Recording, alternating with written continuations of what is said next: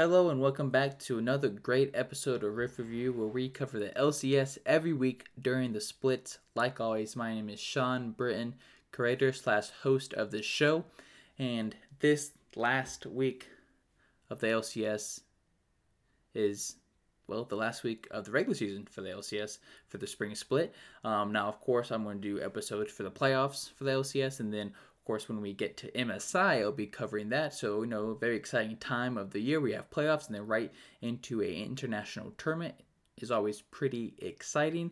Uh, this week, of course, we're talking about the games of week six, and then you know looking a little bit into playoffs. Probably my most uh, favorite part of this this um, episode. So make sure you you know listen for that, and then we'll talk about MVP race and things like that. So let's jump into it. Let's go into week six, day one, or or Friday, as most people call it. Well, the first game we had was CLG versus Cloud Nine, and um, this one was pretty interesting to start off the week. You know, uh, most people, including myself, of course, thought that this would be a pretty typical game. Um, meaning that Cloud9 was probably going to win in a significant matter. But, you know, CLG rewrote the script for the LCS and kind of gave us a, a you know, a, they, they popped out a win against Cloud9, which is, you know, always exciting to see for an underdog. But for one, the teams that we are hopeful that might go into playoffs, I mean, not playoffs, they're not going to MSI for us, a little concerning um, if you look at it with that aspect. But you know, Cloud, Cloud9 playing their worst game of the split, and then you know CLG probably playing their best game in the split. Well, you know that equals a CLG win. Um, Cloud9 looked like kind of like Golden Guardians out there, um, getting caught out, not playing together for most of the game. They they have looked mortal for these last two weeks or so in the regular season, uh, and this is you know just uh, another compounding game on top of that. Uh, their struggles in these last two weeks. CLG, on the other hand, even with the draft against them, um, they played their comp strength. You know, Wild got super far ahead on his Tristana, and Reese soaked a lot of pressure in these team fights from Cloud9. So, you know, early in the game, Wild Turtle was getting all these kills for CLG, getting this, um, pushing these advantages for him and his team. But once again, to these late game fights, you know, Cloud9 knew Wild Turtle was the strength, but um, while they were killing him off, you know, other CLG members like Pobelter on his Lucian was actually doing tons of damage. Now we've we've seen comps before with it, like a uh, Tristana and Lucian, or you know just two ADCs on it. And sometimes, especially with the Lucian mid, it doesn't work out because for some reason some teams pick Lucian mid with a Tristana or another ADC bot into like these heavy tank teams. But luckily for CLG, they weren't that um, small minded and didn't pick a double AC team into um, a heavily tanky team. Um, so while let me get back to my point. While Cloud9 was focusing Tristana, you know, they're doing the right things of focusing him these in these late game fights because you know he was doing most of the damage. Well, Pobelter, you know, really stepped up. Um, it was really contributing um, I, I, believe in one of the fights, the late game of the fights, he, he did like like 7k or 8k to like Wild Turtle's like three or four, and that's not taking anything away from Wild Turtle, but like I've said before many times already, you know, he's just soaking up a lot of that pressure from Cloud9.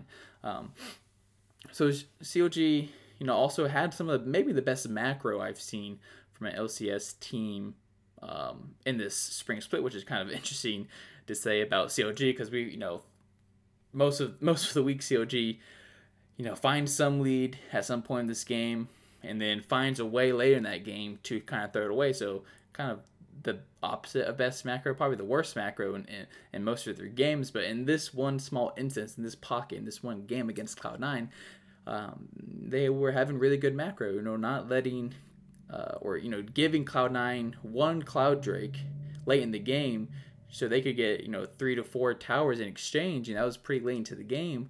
Um, you know, it was a pretty good trade and a pretty good um, observation from CLG within the game. Like, look, you know, Cloud9's not anywhere close to Dragon Soul. Let's give them this one dragon. They're all there, and this push for these towers so we can, you know, get into the base and um, in the game.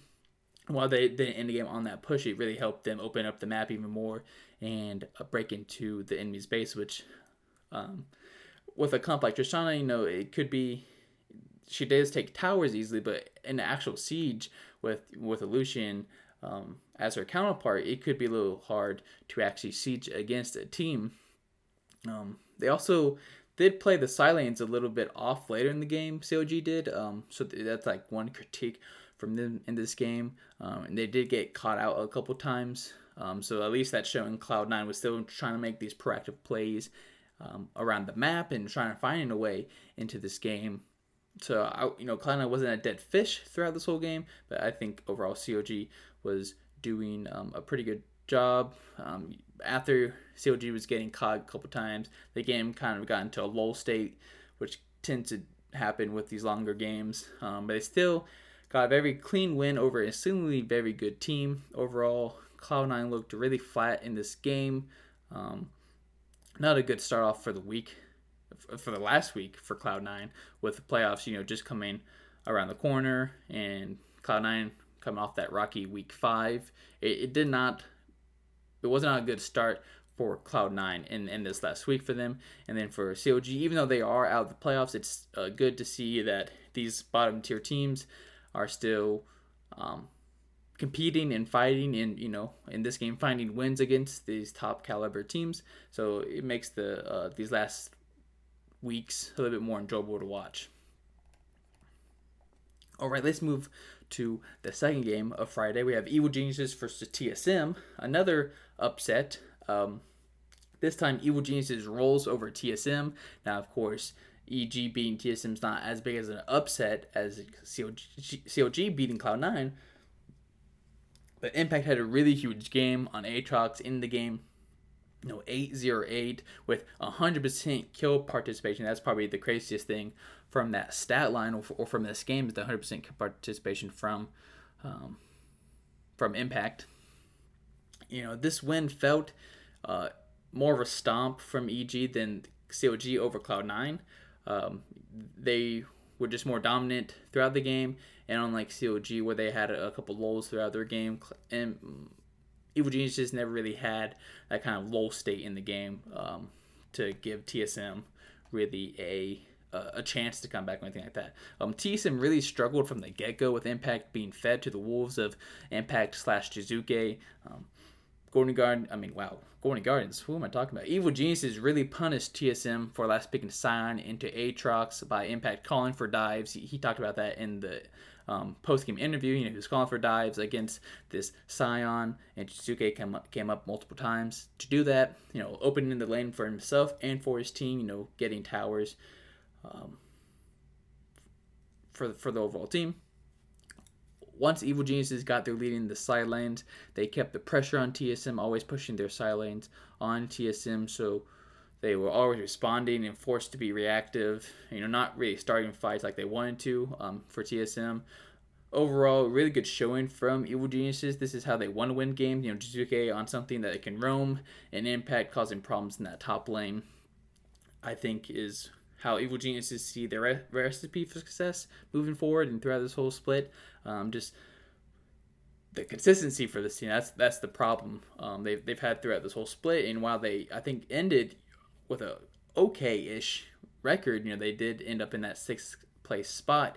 So it'll be interesting to see how they do in a best of five. We'll talk about playoffs a little bit more, but you know, just a little a little sneak peek. But be interesting to see how Evil Geniuses um, holds up in a best of five and see if they can be more consistent um, throughout one day in, five games.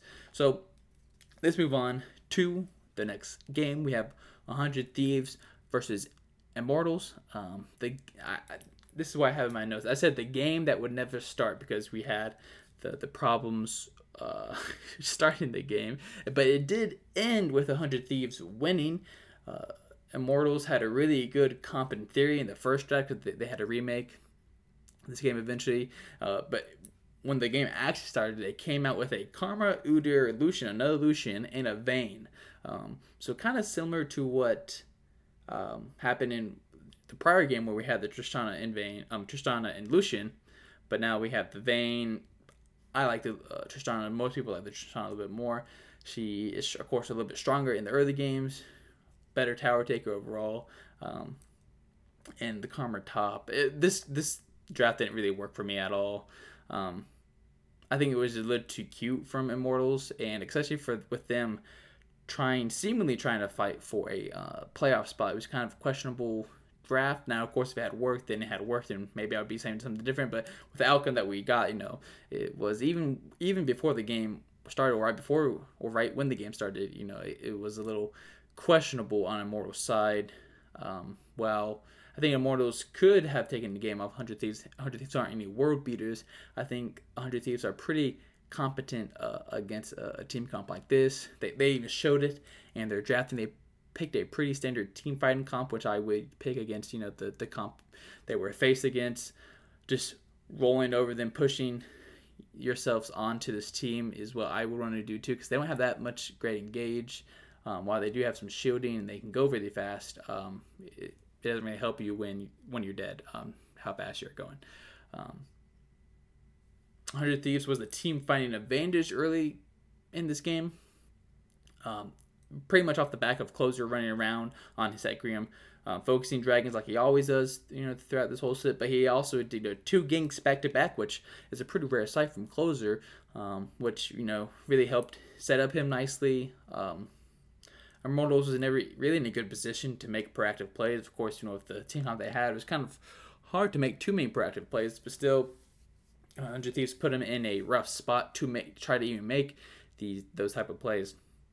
After getting behind, with their only engage really being that Alistar, so when his combo was down, Immortals, you know, were just kind of sitting ducks, praying for Raze would carry on his Vayne. You know, he was farming up he didn't really die too much in, in the early game, so there was that potential. And you know, at least in one fight, we did see that potential. You know, realize where. Uh, while Immortal was already defending two inhibs down, Raze, you know, did get to live long enough in one of these fights to actually deal some damage. Um, I you know, this was like Immortal's one small glimmer of hope. It was really fun to see uh, a Vayne pop off late, you know, later into the game, but still, um, all you know they got an actually they got the elder dragon off that that fight for immortal so you know it looked pretty helpful but all 100 thieves did was just kind of waited out they just didn't engage immortals when they had that buff and which you know i think is a pretty good thing because with the Vayne with the elder buff you know you never know what might happen in one of those fights. But then after that buff expires they engage onto immortals really focusing down Raze this time. They kill him instantly. And then winning the game off that. Overall, 100 Thieves played a pretty calculated game, um, being very cautious at the end when pushing not to overextend. Um, shows good growth for the team right before playoffs, I think. And Immortals, I think, just really kind of trolled in this game, and you know, of course, missed playoffs because not just because of this game, but it, it was not a good start for the weekend for Immortals. All right, next game we have Team Liquid versus Dignitas, a game I was really excited to watch. Very quickly became a painful one to watch because, of course, throughout this whole split, and not just me, a lot of people have become, you know, kind of, if you want to call them bandwagon, whatever. Um, it's not like Dignitas really had that many fans before this, so you know, I'll say I'm a fan right now of Dignitas. Um, but yeah, it was a painful game to watch. If you're rooting for Dignitas or even hoping for a competitive game from Dignitas, which of course I was hoping for, Team Liquid had control for most of this game. The early game was a little slow with only one kill in the first 15 minutes, and of course, as fans, that's kind of uh, a little boring to watch most of the time. But if you're looking at it from an analytical standpoint, I think it was actually quite impressive what Team Liquid was doing in this early game. Um, you know, they got a two slash three k gold lead without really having to kill, uh, you know, a lot of people. Um, and that's how most people most LCS, most pros, most most people in solo duo queue get you know these leads in the early game. You know you're killing the enemy ten times. You have an absurd gold lead, and while they didn't have you know anything like a 5K gold lead or anything, um, you know they were one they were just laning better than Dignitas overall. Um, two they had a little bit better objective control or just map pressure. Um, and then three denying plays from the enemy that it, uh, that is trying to make. I think is a really big point one two. Um, I think Team Liquid showed some of these in this game. You know, having a sizable lead at 15 minutes without relying on getting kills um, shows some growth from Team Team Liquid. You know, you you never. Not saying that Team Liquid was super dominant in the like early game, but you never want to be depending on just one play style throughout you know early game, mid game, or late game. You know you always want to have some um, ability to adapt th- throughout the game or be able to right before the game. You know be able to draft a certain way so you're set up. Um, you know maybe you're a scaling team or maybe you're focusing early game, but you know whatever. Um, but once again, uh, pretty good growth for Team Liquid in, in that aspect. Um, you know, for the rest of the game, Dignitas did get some dragons. Team Liquid were just finding more opportunities around the map to catch Dignitas out to get kills. Um, and they turned that into more jungle pressure, objective control. Overall, a pretty sound win for Team Liquid against a good opponent in Dignitas. So no, no, no slouches. Um, so you know, just, and I think that's what we were expecting and hoping to see from Team Liquid is that they kind of take um, a bigger leap against you know some of these better opponents. You know, right before playoffs, you know, we a lot of people have have um, high hopes from Team Liquid. Maybe right now, a lot most people will, I would assume will probably take Cloud Nine to go MSI or not. But the second one definitely, if not the first, would be that Team Liquid. So they have a lot of um, you know pressure in these playoffs to to really perform well, and I think this is a this is a good starting point for them.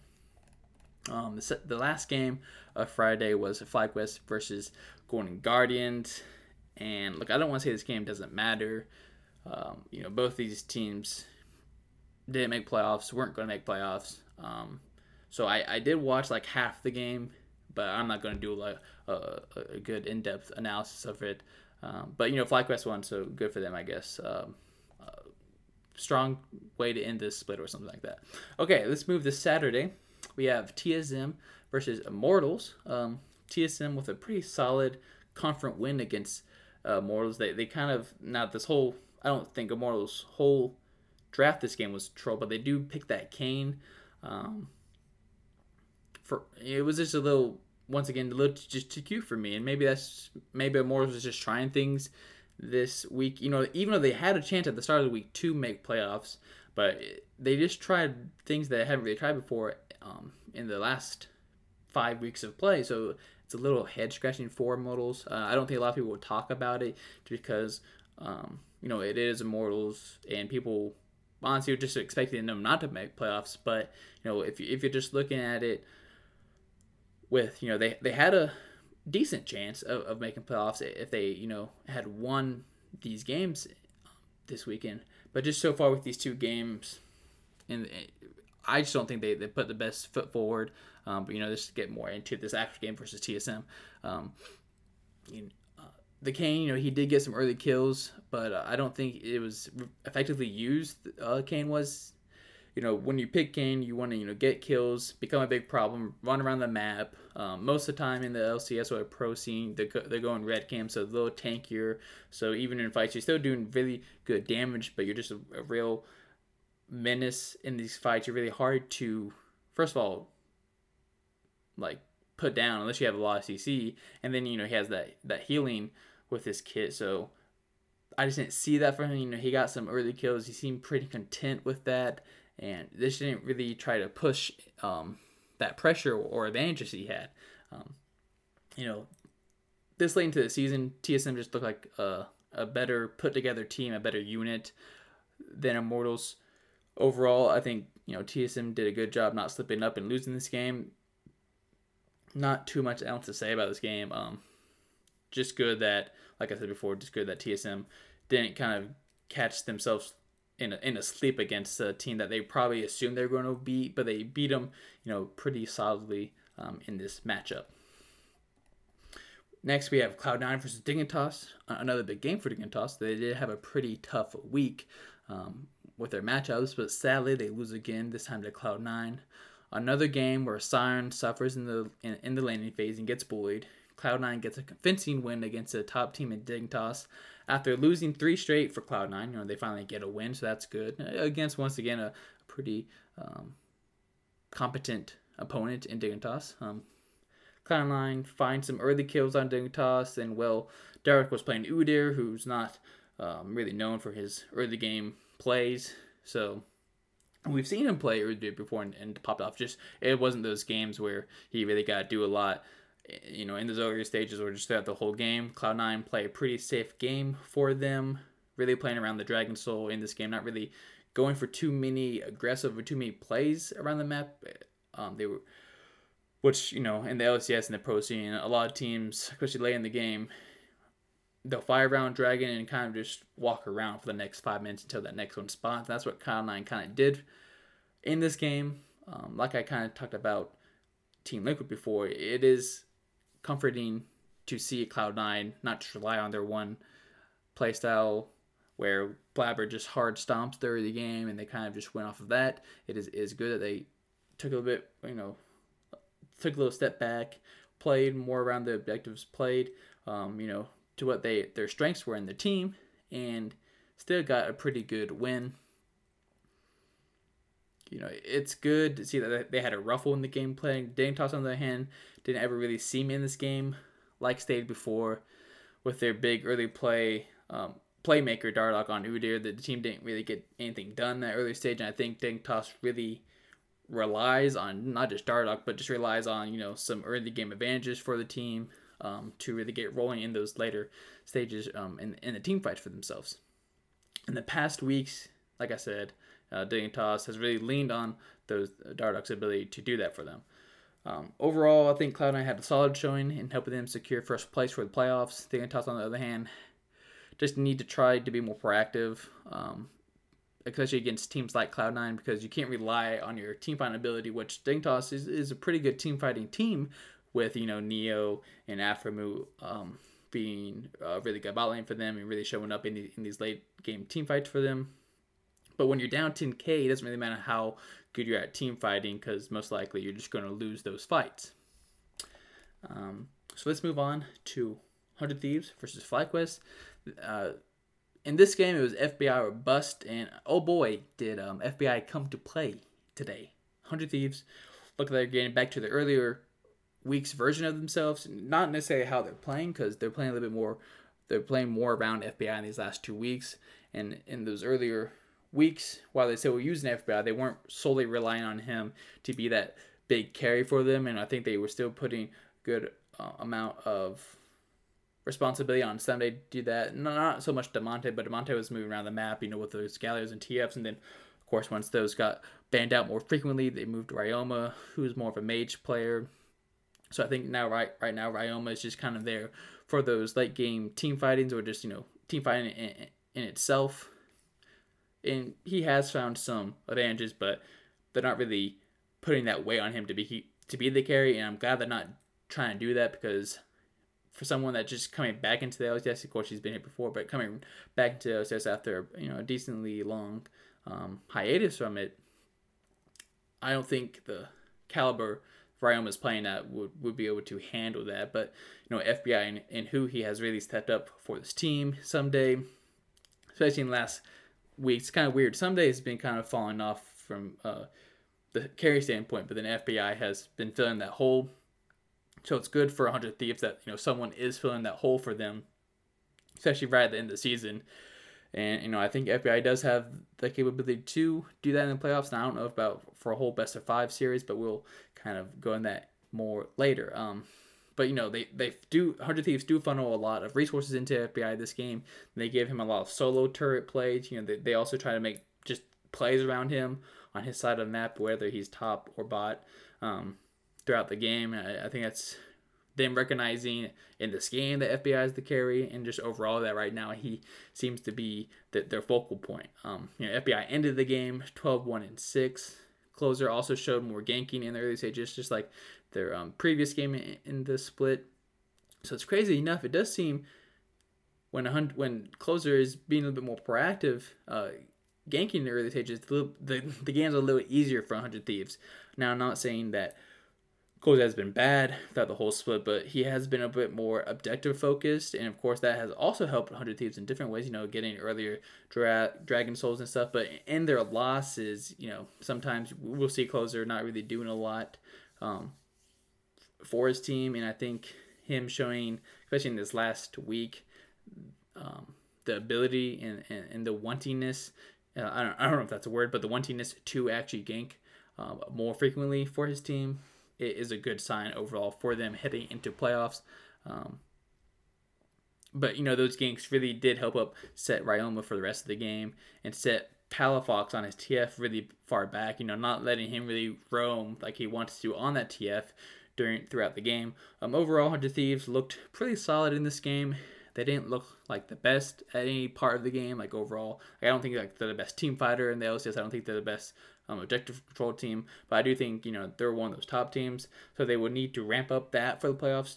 Um, you know, try to be one of those the best team at, at one particular thing because that's what you're going to have to do against a team like Team Liquid or, or Cloud9 or TSM, some you know those type of teams when you face them.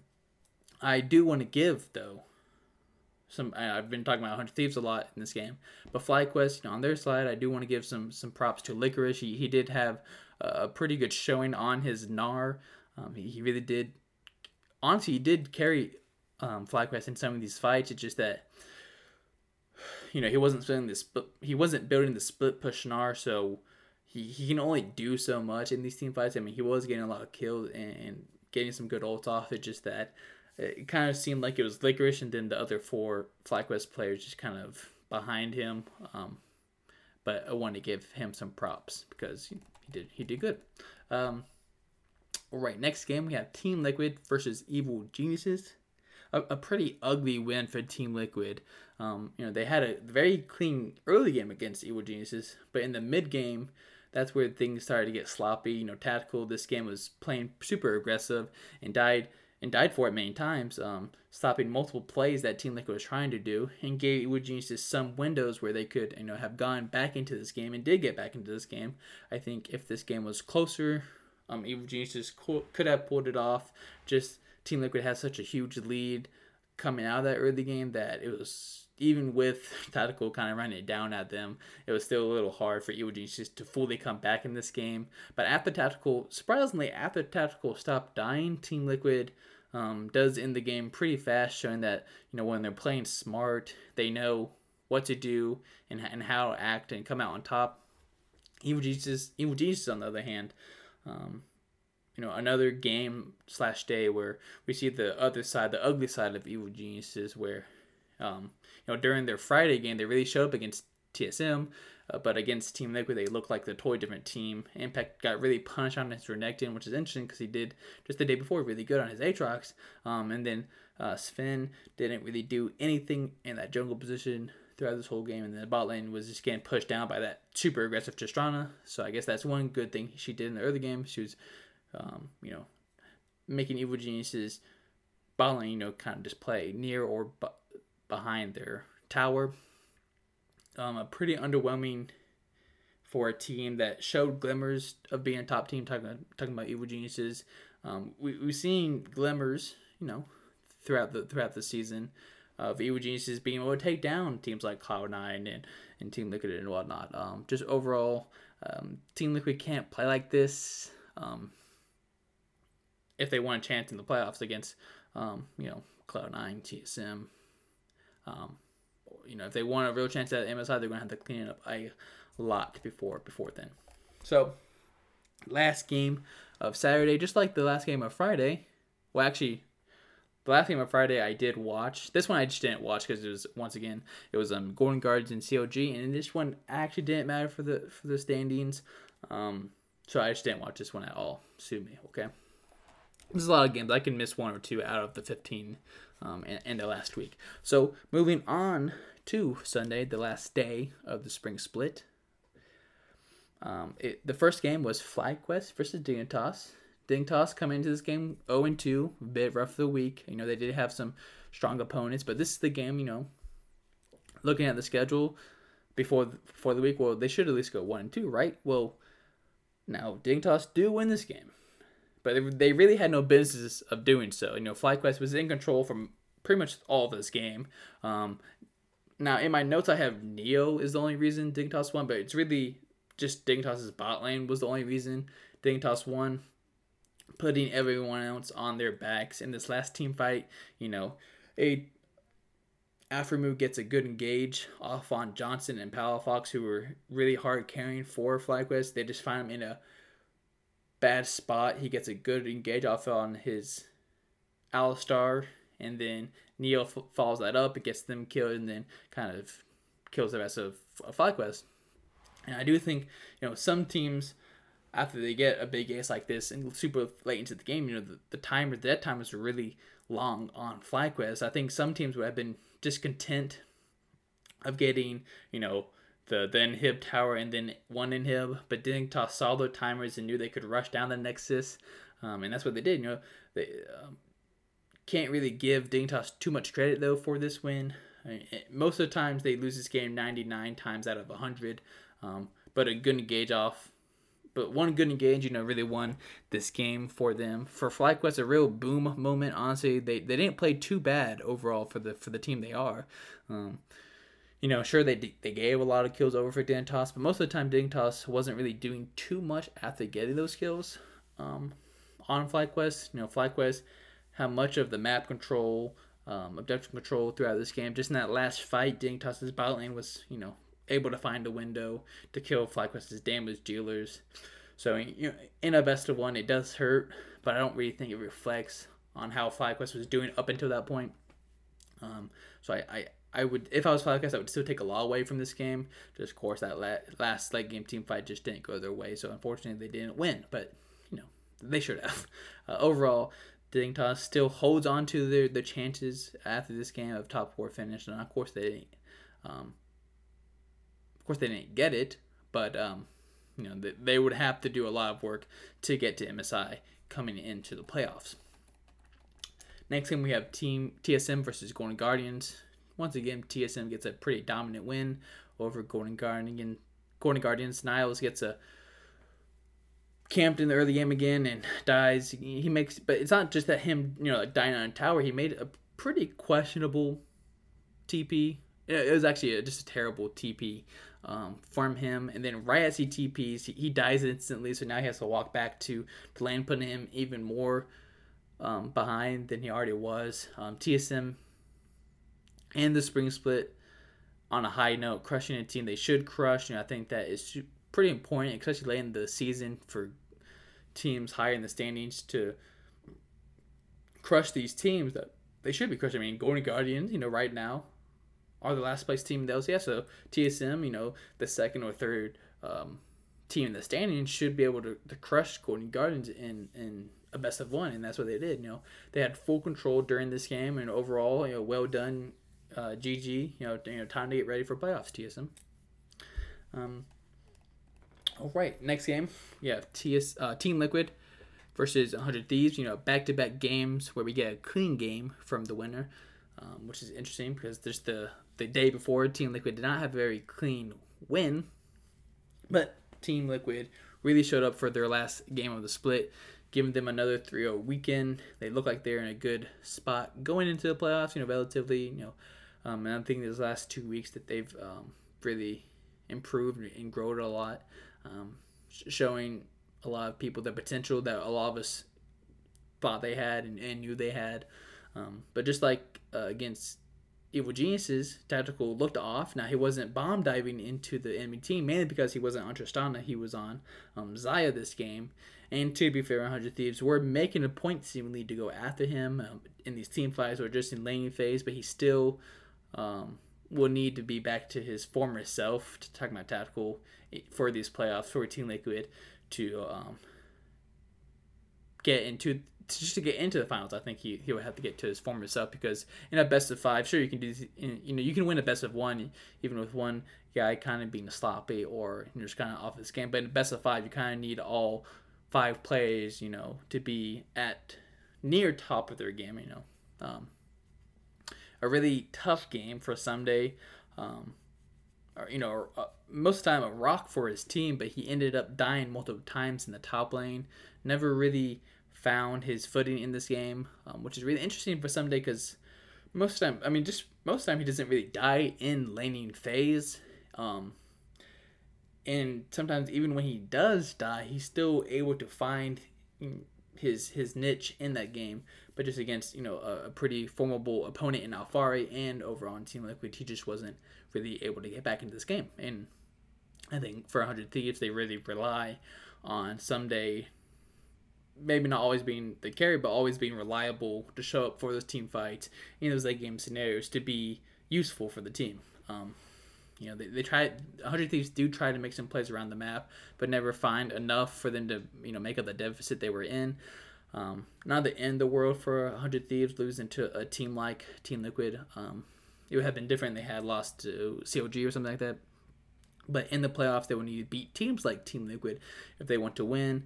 Um, so they just need to honestly just get just get better. Um, overall, good weekend from Team Liquid to close out the regular season. Looking for more or less going in the right right direction for playoffs.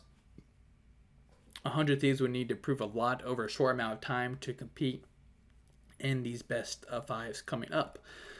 Um, okay, next game we have Evil Geniuses versus CLG. What a game between these two teams. I mean, one one team out of the playoffs, one team in the playoffs, but watching this game, you probably couldn't really tell me which which team was in or out of the playoffs.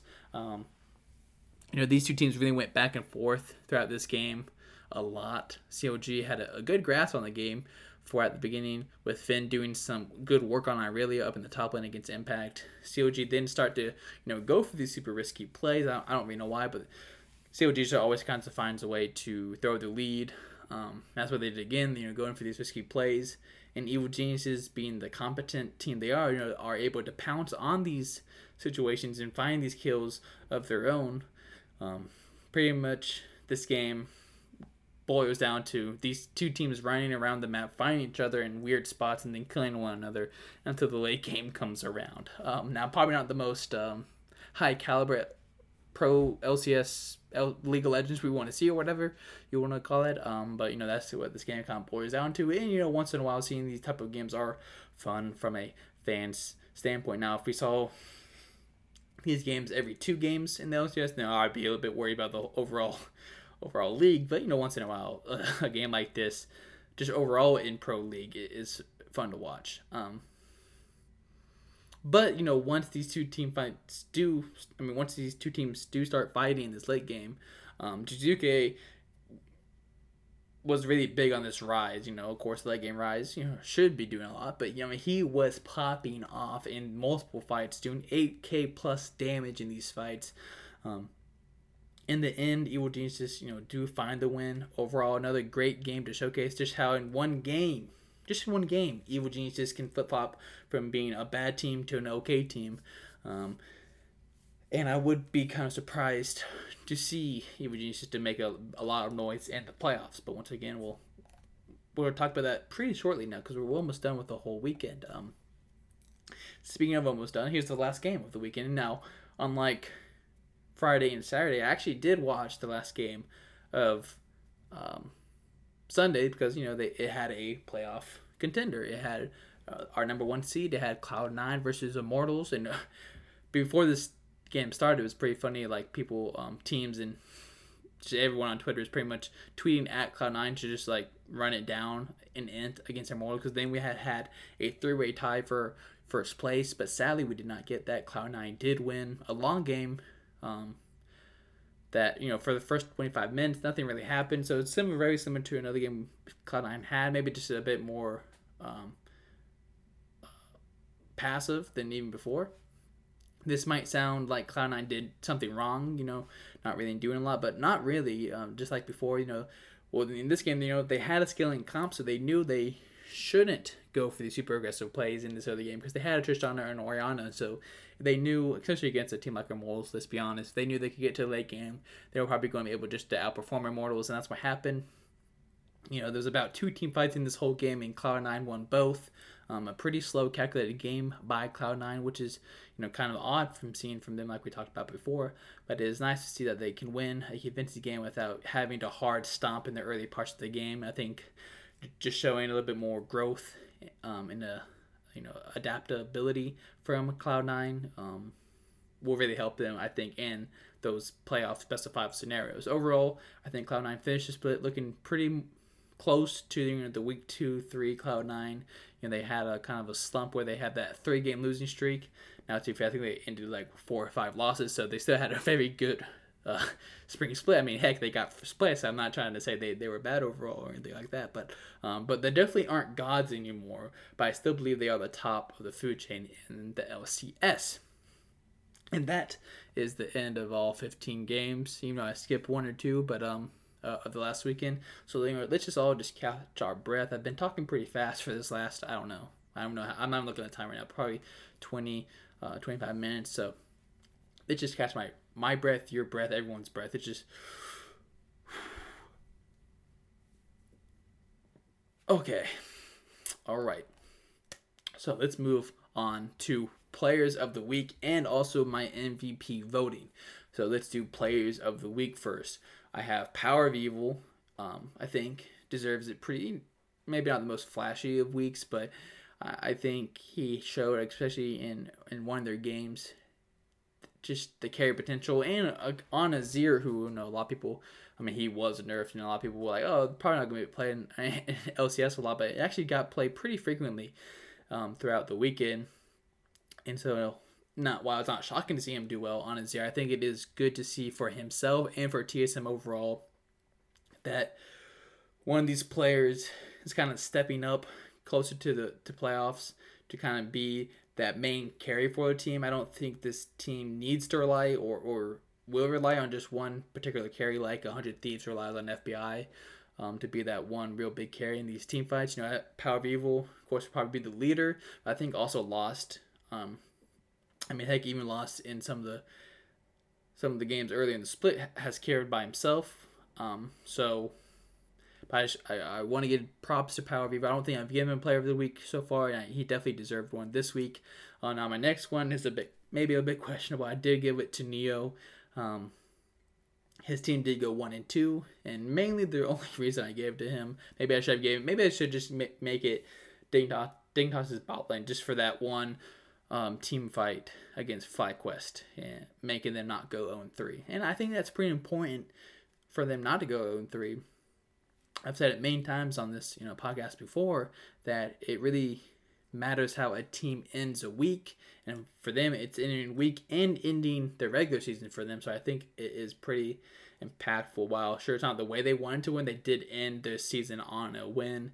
Going into the playoffs probably helps um, their confidence a little more than you know coming into playoffs coming off a 0-3 weekend would probably not feel too great. I would imagine. Um, now, another one, uh, Alphari. Now, he did get Player of the Week, so I, I just kind of had to mention him.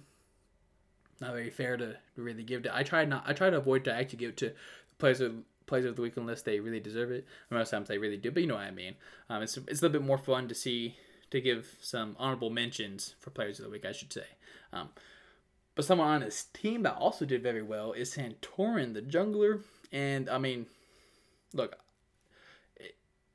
most of the time, just looking at the stats can not show you the whole story. But this guy did go 13 1 and 26 throughout you know the whole weekend. So I mean, you know that's pretty good for for almost anybody. Um, in, in one in one weekend uh, of LCS. So I also had to give him some props for just you know I mean, and it's not like it's out of the ordinary or unexpected from Santorin, but I just think at the level he, he did it this weekend for his team and helping them get that 3 0.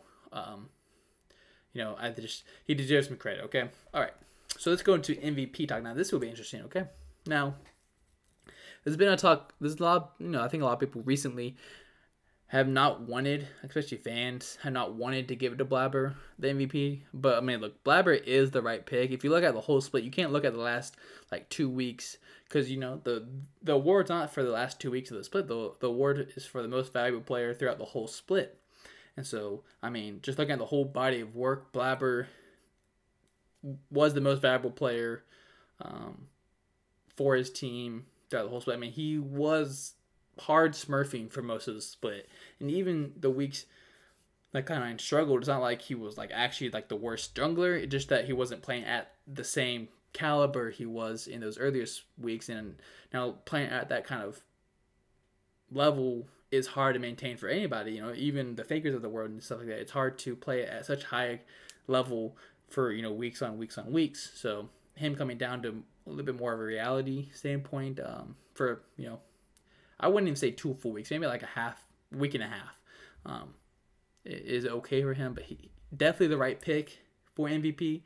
Um, Now you'd be like, Sean, that was kind of boring MVP. And I do once again have some honorable mentions for MVP that you know I think there are definitely I think there's one play you if anyone's going to pick another player I think it would be Dardoch. I think that's the, probably the best case. Now some some people might say Alphari, but I don't know if he's the truly the most valuable player. Um, cause that's what the award is. Not the guy who's getting the most kills. It's the most valuable player.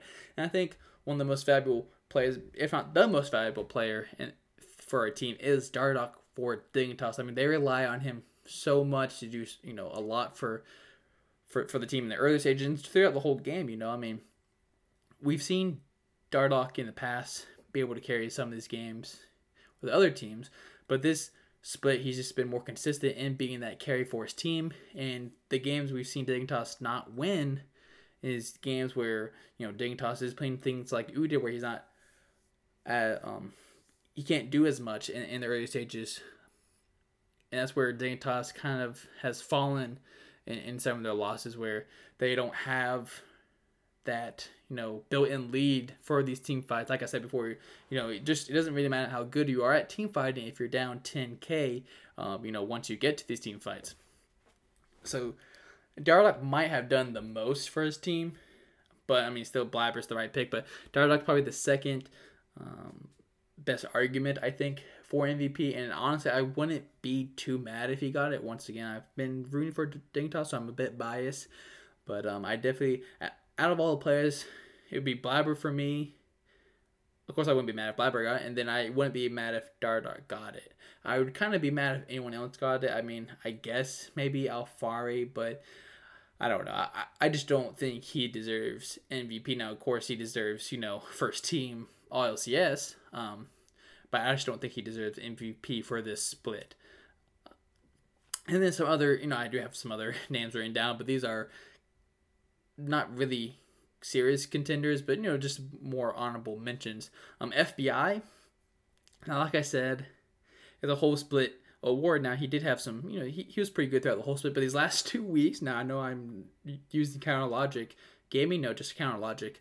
Um, you know, in presenting FBI, but once I said it, once again, I, I wouldn't ever really see him as an MVP, but he has filled that role that that carry for 100 thieves you know they they switch up the mid laners. Some days kind of not living up to the the carry potential that he himself probably wants and 100 thieves wants. But fbi has really stepped into that role. Now, of course it's not just fbi i. Think fbi and Huhi has been um, one of the best duo lanes throughout the whole season.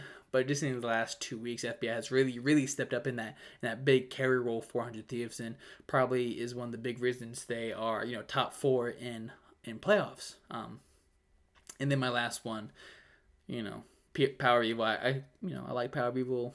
He's from Unicorns of Love. You know when Unicorns of Love were in the LEC, I really like them. Um, but he, you know, he has been a very good, probably the best mid laner I would, I mean, a lot of people passively would probably just say Perkz from from his play, and he has been good throughout the whole split. But I think if you really look at it, I think Power of Evil has been the best mid laner um, in the LCS this split. Um, he he, des- he deserves probably first team, but I wouldn't be too mad if he got second team, depending on who got that first team above him. Um, and also, I actually did write one stat down. Um, for FBI. It's kind of crazy. FBI just showing how much he, he's he's grown into this carry potential. He has the fifth highest kills on average of any player um, in the LCS throughout the whole split. So you know that is pretty. I don't think a lot of people would guess that um, for FBI, but he, he's really stepped up throughout this split, and you know he he was showing it last split. You know, so it's good to see him continue to grow a, as a player um, in the LCS. Now, I'm still gonna the next segment is you know, team spotlights. I always do this, but I think I'm not going to really go into depth a lot because I want to, you know, really end the show with playoffs, and that's what I'm going to really talk about. So I'm not going to really cover team spotlight or games to watch next weekend because games to watch next weekend are the two playoff um, matchups. So, but I did want to at least mention a team spotlight, which will be Team Liquid. You know, they did go 3 0. This week I will pick a team that actually did good. You know, they, they beat you know, pretty good teams overall. here. they beat Dignitas, Evil Geniuses, and 100 Thieves, all three teams in the playoffs. So, pretty good weekend for Team Liquid overall. And don't worry, don't worry, we'll talk about Team Liquid because we're t- right about wow. My mind is my mind's all over the place right now. We're about to talk about playoffs, so let's just jump into that right now. Um, so on Saturday, we have TSM versus Team Liquid, and TSM is the second seed, and Team Liquid is that third seed.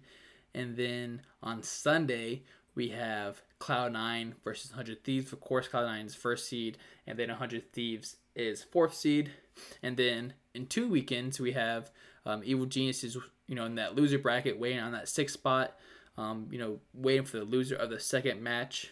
Um, and then Dignitas at the fifth spot is waiting for the loser of the first match. And the first match, which is kind of weird, the first match is Cloud9 versus 100 Thieves, even though it's the one on Sunday. So they'll probably most likely, you know, um, be facing 100 Thieves. Um, and then Evil Geniuses, of course, is waiting on either TSM versus Team Liquid. So really, this week I'm just going to be talking about the, the actual two matchups we have to talk about because, you know, I could project into, you know, two weeks into the future, but trust me, there's enough to talk about these two maps matchups alone to probably cover the rest of the podcast. So let's just jump into it. So, first one I want to talk about is a hundred, uh, yeah, hundred thieves versus Cloud Nine. Now, of course, it's a best of five, so you know I'm taking Cloud Nine wins three one in this matchup. Now, let's kind of break it down. How I you know kind of look at these these matchups is I break it down at first between each lane. So let's look at each lane and kind of deem who I think are going to be the overall uh, winners or advantage leaders in these matchups. So at first we have Ssumday versus Fudge. Now, I mean, it's going to be hard not to pick Ssumday, even though he has been kind of slipping a little bit in these last two weeks. I, I do think against a player like Fudge, now I don't think Fudge is the you know the worst top laner in the LCS or anything like that. But you know, just from what we've seen from these two, Ssumday should be able to find these advantages. Um, now it will be interesting to see how Blaber impacts the lane, but right now I'm just kind of looking at the the one v one matchups. Um, so I I'm picking Ssumday to have that advantage for 100 Thieves. Um, I do think it's probably a little bit closer than most people would think, um, just because, like I said before, Ssumday um, not really being himself for the last couple weeks. And then the next the next matchup is of course the jungle Blaber versus Closer. I do think you know two of the better junglers now, but they also are kind of polar opposites of each other because Blaber, of course, you know, likes to go for these aggressive, you know, early game plays. You know, always looking out for these kills, always looking for these dives on, on um, for his laners and things like that. And Closer, on the other hand, for throughout most of the split has been really objective, um, conscious in that early game. You know, looking for um, you know stacking these dragons up for his team, and of course most of the time it's successful for them. But I of course cannot. I could. I mean, I, I have to give it to Blaber the advantage. The most likely MVP of the LCS, I have to give to him in this matchup. In the next one, we have Perkz versus Ryoma. I put Ryoma slash Damonte because you know we could see Damonte if it, if it goes bad for 100 Thieves. Like if I've been thinking about it, like if 100 Thieves goes down 0-2, most likely they're going to start Ryoma. So let's assume they start Ryoma for those first two games. They go down 0-2. Do they pull in Damonte to see if he kind of can give them a different, you know, um, boost of confidence or just a different perspective or something like that? I, I think there's a real possibility. Now, is that fair, Damonte? I don't know. Um, would Damonte still take that um, kind of um, role given to him? I, I think so because most players want you know to, to prove themselves and have that confidence, and I think Damonte is one of the players that have that confidence in himself to you know reverse even against a Cloud Nine. Um, but in in this matchup, even though it's two v one, uh, I still give it to Perkz because um, I mean, look, he's still uh, one of the best, if not the best, mid laner in the LCS. Um, and I, I don't really see just in this 1v1 matchup, which I'm kind of trying to look at right now. Um, in this 1v1 matchup, I don't really see how Ryoma and or Damonte really takes takes it to Perkz. Um, even if they have a, a lane advantage, I, I think Perkz could still come out on top on that and should come out on top just with the caliber of player he has been in the past in, in the EU and at Worlds and all that, you know, blah, blah, blah, whatever. Okay. So let's move on to ADC. We have FBI versus uh, Zven. I give it FBI. Now, I'm not saying that Zven is, uh, you know, a bad ADC or anything. And I think the more casual fan, you know, just looking at these two players would pick Zven. But if you really look at it, um, especially right now, how these two players are going into the playoffs, um, I have to give it to FBI. I mean, FBI is performing, I think, right now just at a little better level than his counterpart at um at Cloud Nine.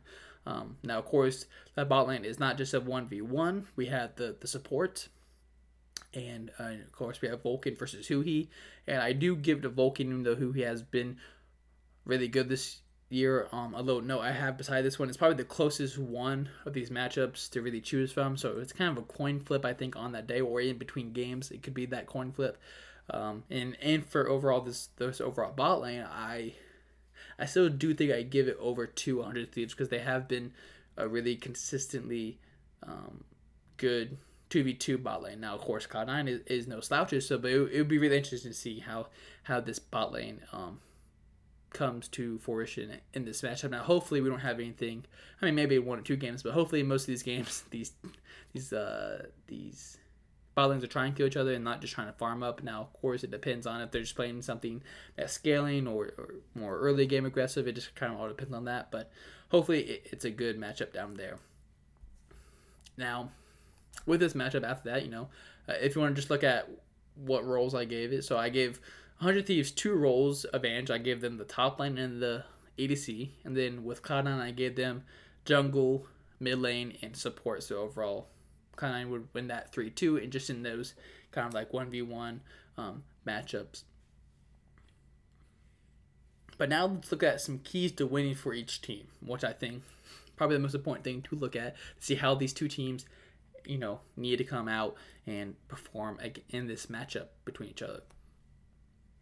So the keys to winning for Cloud9, I think first off, playing their game. I know I think sometimes some teams in the past in the playoffs have kind of found themselves not playing their own game when once they get the playoffs.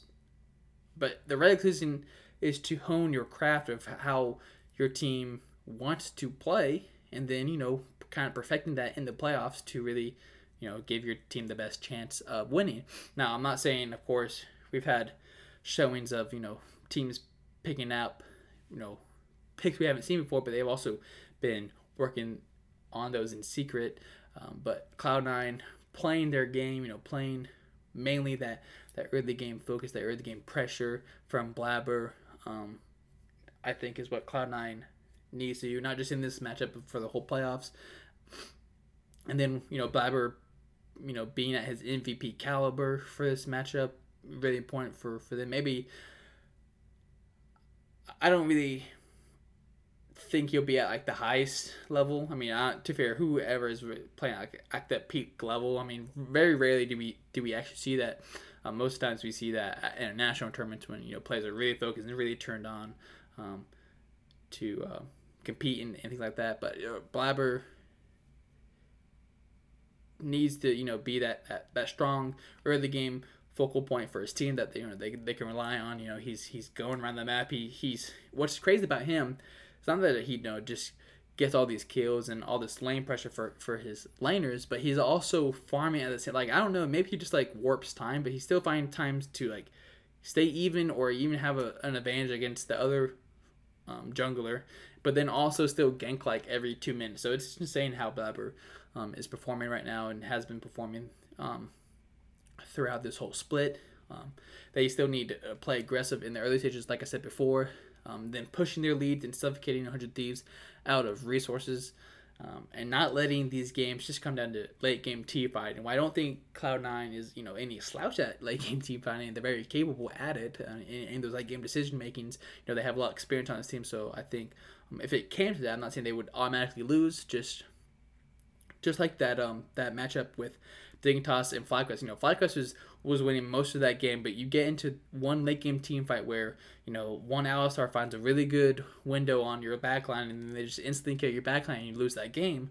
I'm sure that's the best of one, but that could be the fifth game of this matchup where Huhi just finds a really good encounter on Rell or Alistar or whoever he's playing, and then FBI him, and everyone else just comes in and kills.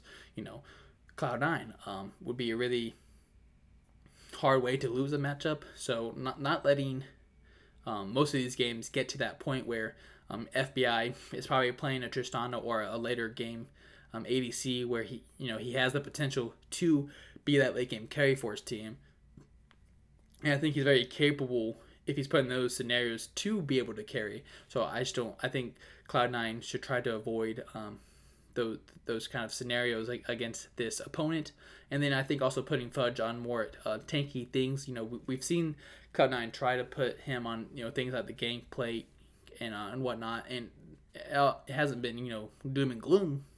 But I think against a, a player like Ssumday, he needs to be playing something like a Gnar or a Gragas, something that you know might lose lane, but hopefully not like you know 0 and 5 lane, maybe just down like 15 or 20 CS. I, I think uh, those type of champions can still be viable and useful later in the par- later parts of the game for Cloud Nine. Uh, now, of course, it also depends on how much Blaber wants to go top lane. We, we've seen him actually go top lane a pretty good amount of times. You know, um, also just kind of want an easy lane to uh, keep on ganking, especially when he gets those summoners out. Um, it's a pretty long lane and, and things like that. Um, but yeah, Ssumday, I mean, Cloud9 should put Fudge on um, probably just Gragas and, and whatever. Um, so let's look at the keys to winning for 100 Thieves. Uh, first one I have right now, probably the most important one, is throwing Blaber off his game. So not letting Blaber have his MVP caliber moments, I think is going to be extremely important for 100 Thieves in this matchup.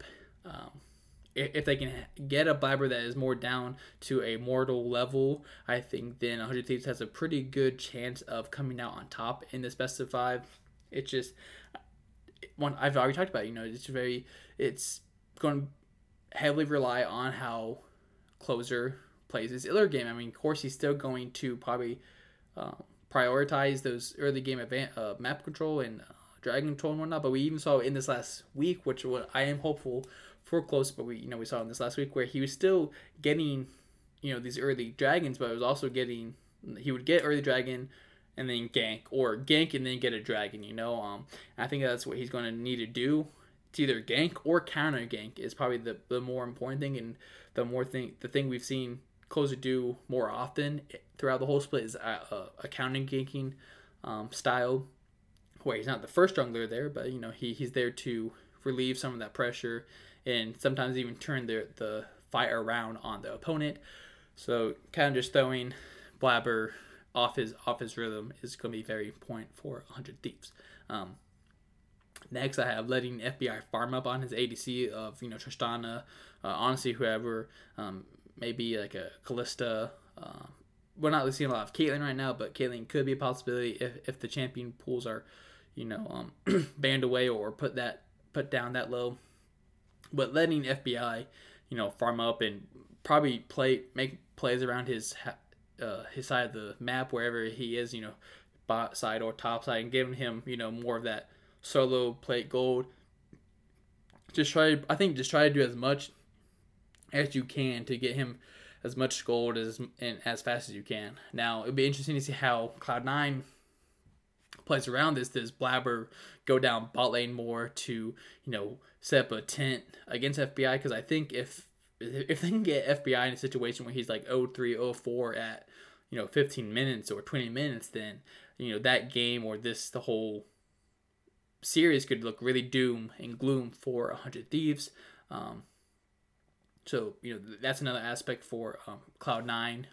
I should probably should have put it in their notes, but you know for Cloud Nine, another key to winning is probably you know keeping FBI um, you know down in the gold and um, in the kills. Probably not too bad for them. Um, and then you know making Cloud Nine uncomfortable in the early stage of the game. I kind of talked about this about Blaber, but just the whole overall team. You know, if you can make the whole overall team feel a little bit more uncomfortable in the early stages, because I think Cloud Nine, while they have shown games where they don't need you know these strong leads Um, I you know in in the specified they're going to at least do it at one or two times in the game where they are going for you know um, these super aggressive plays, and not even aggressive, but these super proactive plays in in the early game um, against 100 Thieves. Um, so another one, you know, is making 100 Thieves. I mean, making Cloud9 play that different style of of um, of League Legends where they don't have you know that four or five K gold lead coming into that mid game. They're playing more of that um, passive or or late game scaling team fighting. I think could be very successful. 100 Thieves.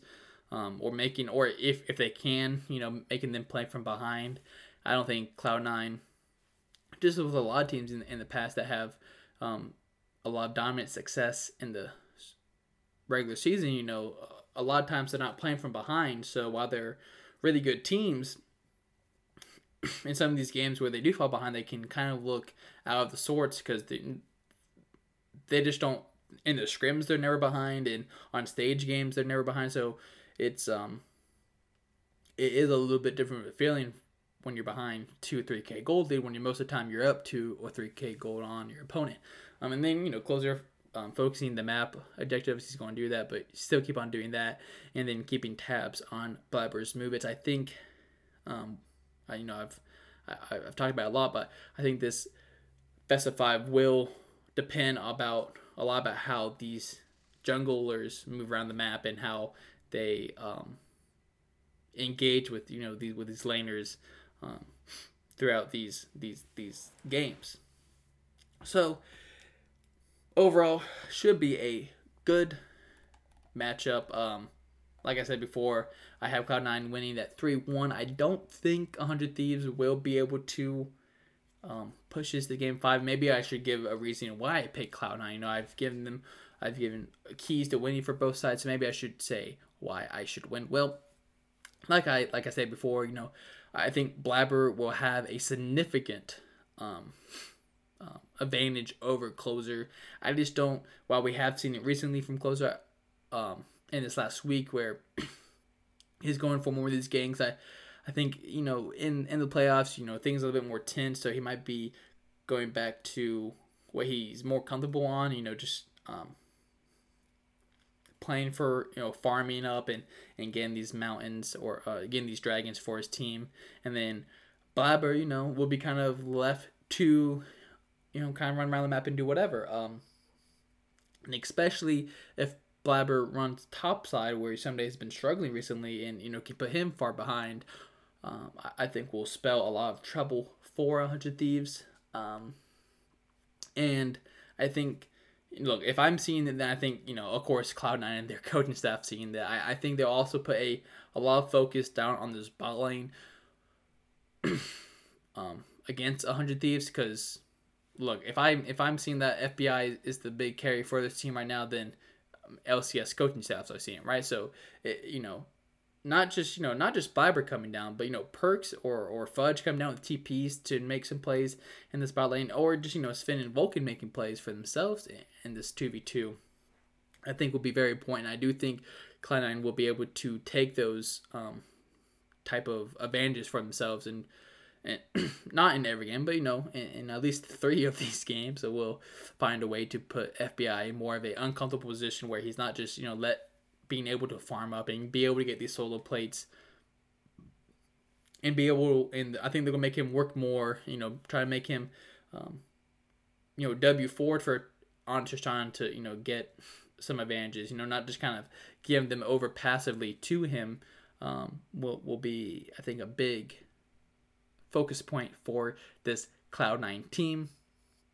And also, you know, if we're just looking overall, um, 100 Thieves, while overall have been pretty good, at. and I don't think they're the same caliber as um, Evil Geniuses. I don't think they're as flip corny as flip flop as Evil Geniuses, but we have seen, um, you know, one weekend 100 Thieves looks like a super clean team, you know, making all the right plays. And then the next weekend, we see the other side of 100 Thieves where you know, just nothing's really going right for them. And while Cloud9 did have, you know, a week and a half, I would say, of some questionable games, overall for the whole split, split, wow, overall for the whole split, you know, Cloud9 has been very consistent, and I think that's what you really need in these best of fives. Consistency is the key in in these playoffs, and I think just overall Cloud9 is just more consistent than 100 Thieves in their play. So I, I think uh, that's why they will come out with the 3 1 victory against 100 Thieves. Okay, so let's move on to TSM versus Team Liquid. Now, I think this one will be a lot closer of a matchup um, with these two teams. And I think I, I didn't think I was going to talk that much about Cloud9 versus 100 Thieves, but I think there's even more to talk about TSM versus Team Liquid. Um, so like before, I'll go down the the rosters and kind of see where I, I see each advantage from each team. So we have Alphari versus Huni. You know, of course, Alphari for Team Liquid, Huni for TSM. Uh, I, I, mean, it's, it's hard not to give the advantage to Alphari. He, he's the best top player by far in the LCS. And also Huni, um, these are also just two players that are fill different roles for their teams.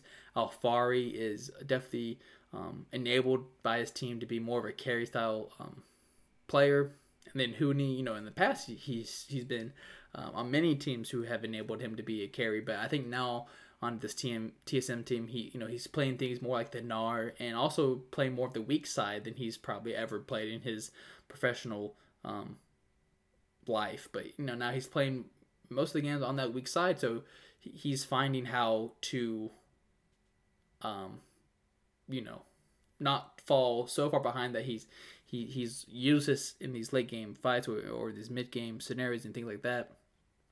But in this one v one, um, you have to get to you have to get to Alphari. Uh, moving to the jungle, we have um, and Spica. Um, now I think this one is you know pretty pretty close, uh, but I have to give Santorin.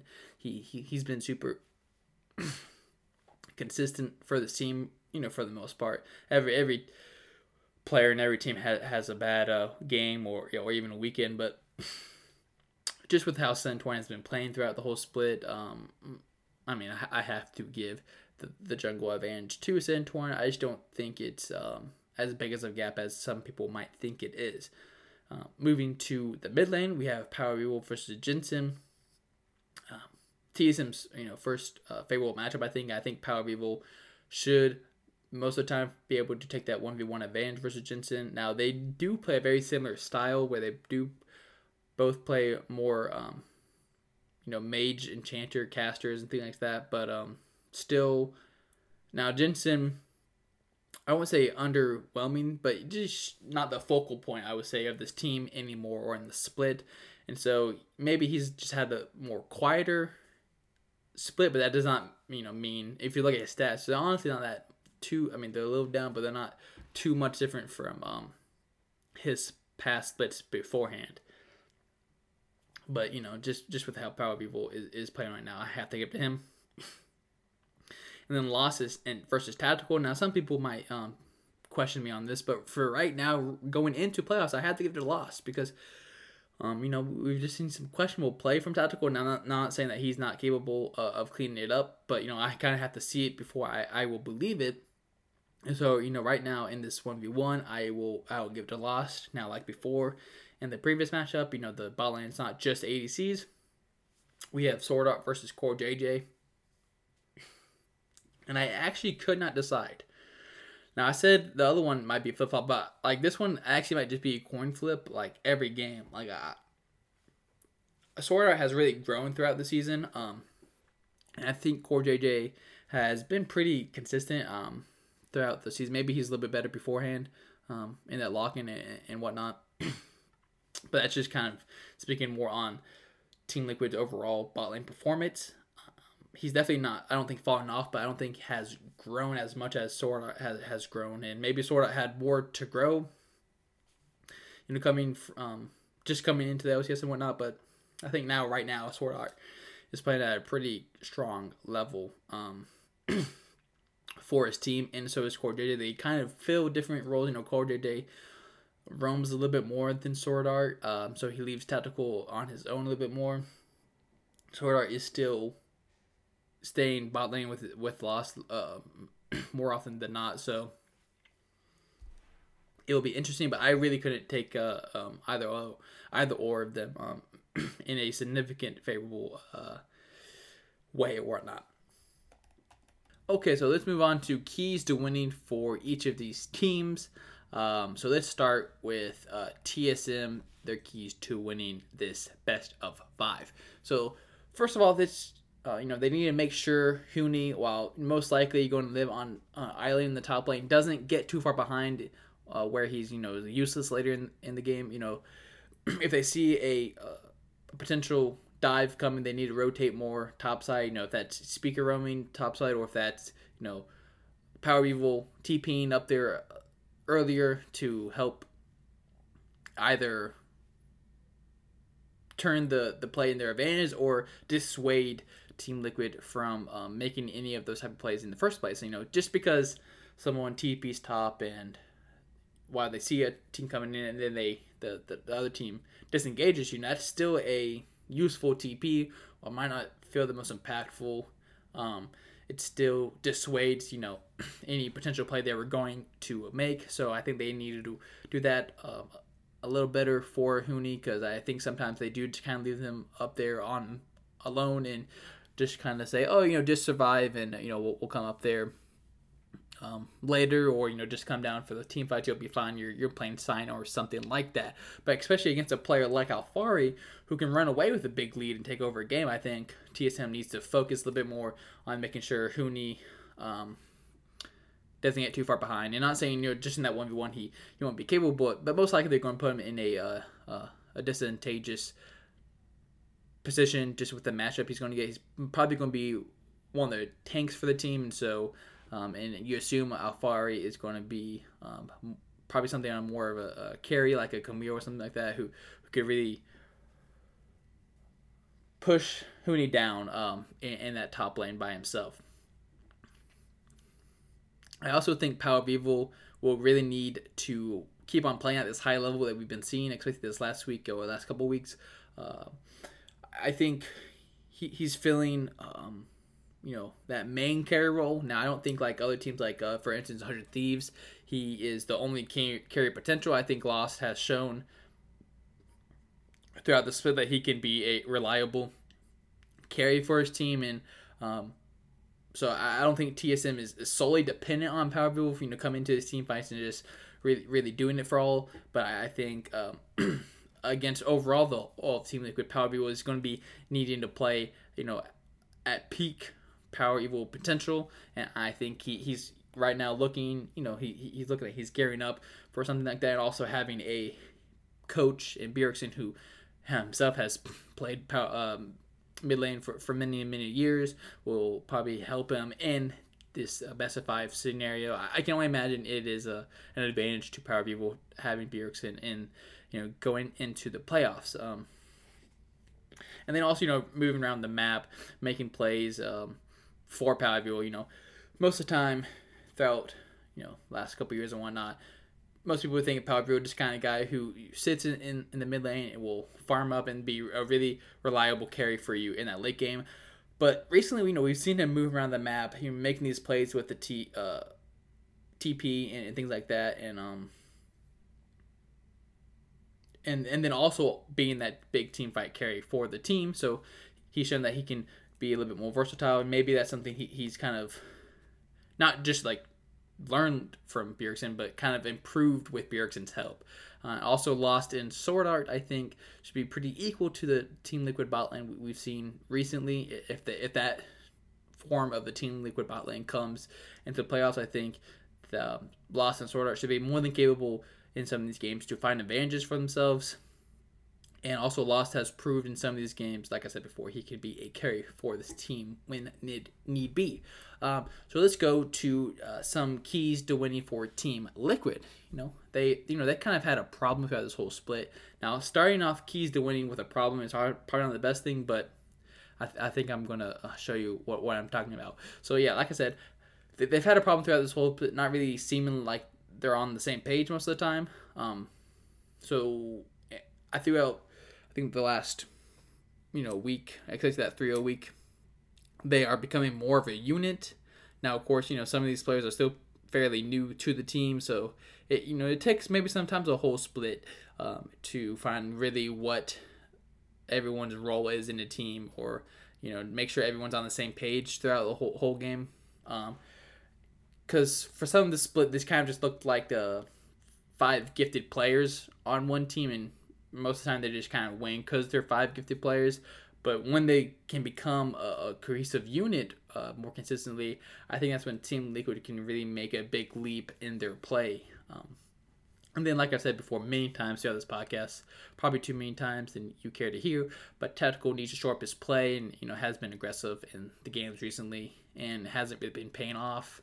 It does kind of remind me of when Dardoch from last split, where he was um, going for these super risky plays for minimal gains, and most of the time he wasn't even getting those minimal gains from it. So that kind of, you know, what it when when tactical was Tristan a W and N for some of these plays, they kind of reminded me of uh, Dardoch from last split.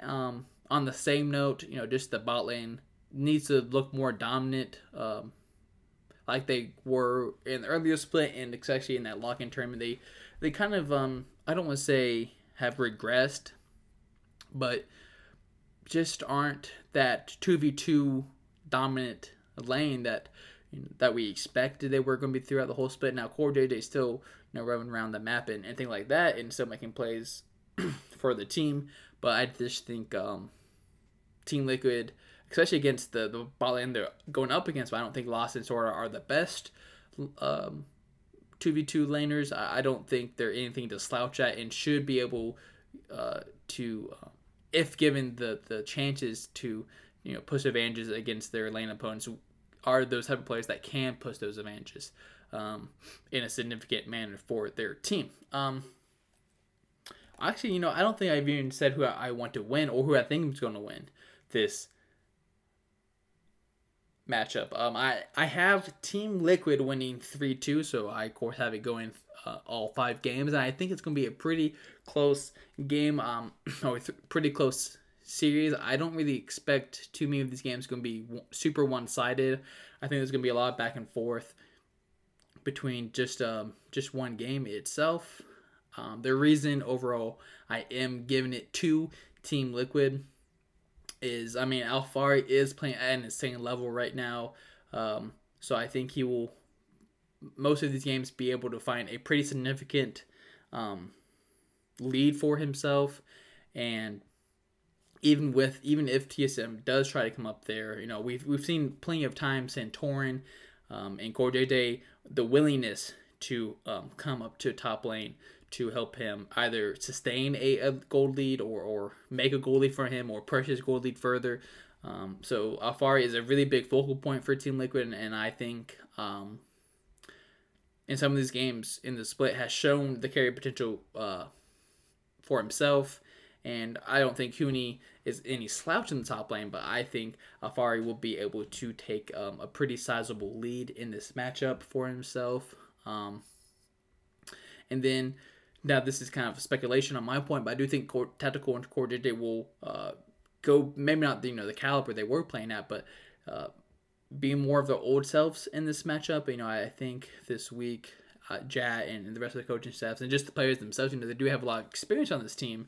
Um, I think we'll be able to kind of pinpoint what they've been doing. I think also Tactical knows. I mean, he even made fun. Um, I forget which game it was, but he did hover Malphite one game, kind of indicating the, the his tendencies in, in, in this last week uh, of his Tristana play. So I think uh, in, in the playoffs, he'll probably be a little bit more reserved in, in those type of aggressive plays. Um, and you know, if if both bot lanes are at their at peak performances, I, I would take tactical and CoreJJ uh, in that two v two. Now, of course, not every time they're going to fight is that in that two v two, but I, I do think tactical um, probably has the higher potential to to be a better carry for Team Liquid than Lost can be for TSM, if that makes any sense. And then, you know, um, unlike um, a lot of players throughout the split, he, he, I mean, sure, he has some down games, but I can't remember too many games where he's just been like god awful in, in these games for Team Liquid. So he's been really consistent for this team throughout most of the split. And I think that's just going to um, kind of continue in the playoffs. And, and to be fair, uh, I forget what game it was right off the top of my head in the last week, but he did have a very good performance um, on Azir. Even though even though he, he was nerfed apparently, um, but he, he did have very good strong performance on Azir, kind of showing that hey, look, you know, I'm still uh, you know a first, second team caliber player and all that kind of stuff. So don't forget about me is what I think Jensen kind of said with that performance. But I would not be surprised if uh, TSM won 3 2 or anything like that. Now, I would be surprised if, if either of these teams, you know, like got a 3 0, or honestly, even if this series didn't go five games. Like I'm pretty sure no matter who wins this game, the series is going to go five games. Just because, I mean, you know, the the two three is the closest matchup we're going to get uh, seeding wise throughout the whole playoffs. So um, I I expect to be a very fun time um, for everyone to watch. So if you're going to watch one, if you only if, if, if you can only have time to watch one of these matchups, I would watch TSM versus Team Liquid. Now watch me be completely completely wrong. TSM like three is O's Team Liquid or something, and then Cloud Nine and Hundred Thieves goes all the way and, and their best of five. But either way, it should be a very fun weekend of um, playoffs. Thank you for everyone listening this week. Let's see how long this this one is. Oh, I'm at a one hour and 26 minutes that is a long time to talk to yourself or um or and listen to yourself talk. Um and, and my throat right now is is um going out on me. So uh, once again thank you if uh, if you if you if you made it this far into the into this episode. Thank you so much. I, i'm super excited to watch the playoffs and you know i have i have some um, guests that that should come on and um, and whatnot for the for the playoffs, and then move into MSI. I'm really excited to see um, the NA team or whoever it is go to MSI. Um, first of all, it's going to be in person, so it'd be kind of interesting to see if, like a Dignitas, they say a Dignitas gets through and goes to MSI. You know, they don't have a lot of like in person experience for like just as a five man unit or like Fake God and Soligo. They they don't have a lot of like in person um, or or Neo, um, especially Neo, um, does doesn't have a lot of um, on stage performance. So it'll be interesting to see. You know, if we get a team like Cloud9, I'm not too worried about them. They have a lot of on stage experience, or a team like uh, Team Liquid or even TSM um, still has a lot of um, on stage experience. But you know, MSI is um, not not my main concern right now. But thank you I've always said, but thank you for listening this week. I will be back next week um, for the second round of playoffs, and then also to talk about you know what happened with these matchups we, I just talked about. And if you want to follow me, if you don't know where to follow me, um, if you just found this by yourself, you can follow me at um, Sean. That's S E A N, and then two underscores. So um, underscore underscore, and then um, Brit B R I T T, and that's at uh, Twitter. That's mainly where I you're gonna find me um, on social media. So once again, Sean S E A N uh, double underscore um, Brit B R I T T. Um, have a good week and you know enjoy watching the playoffs.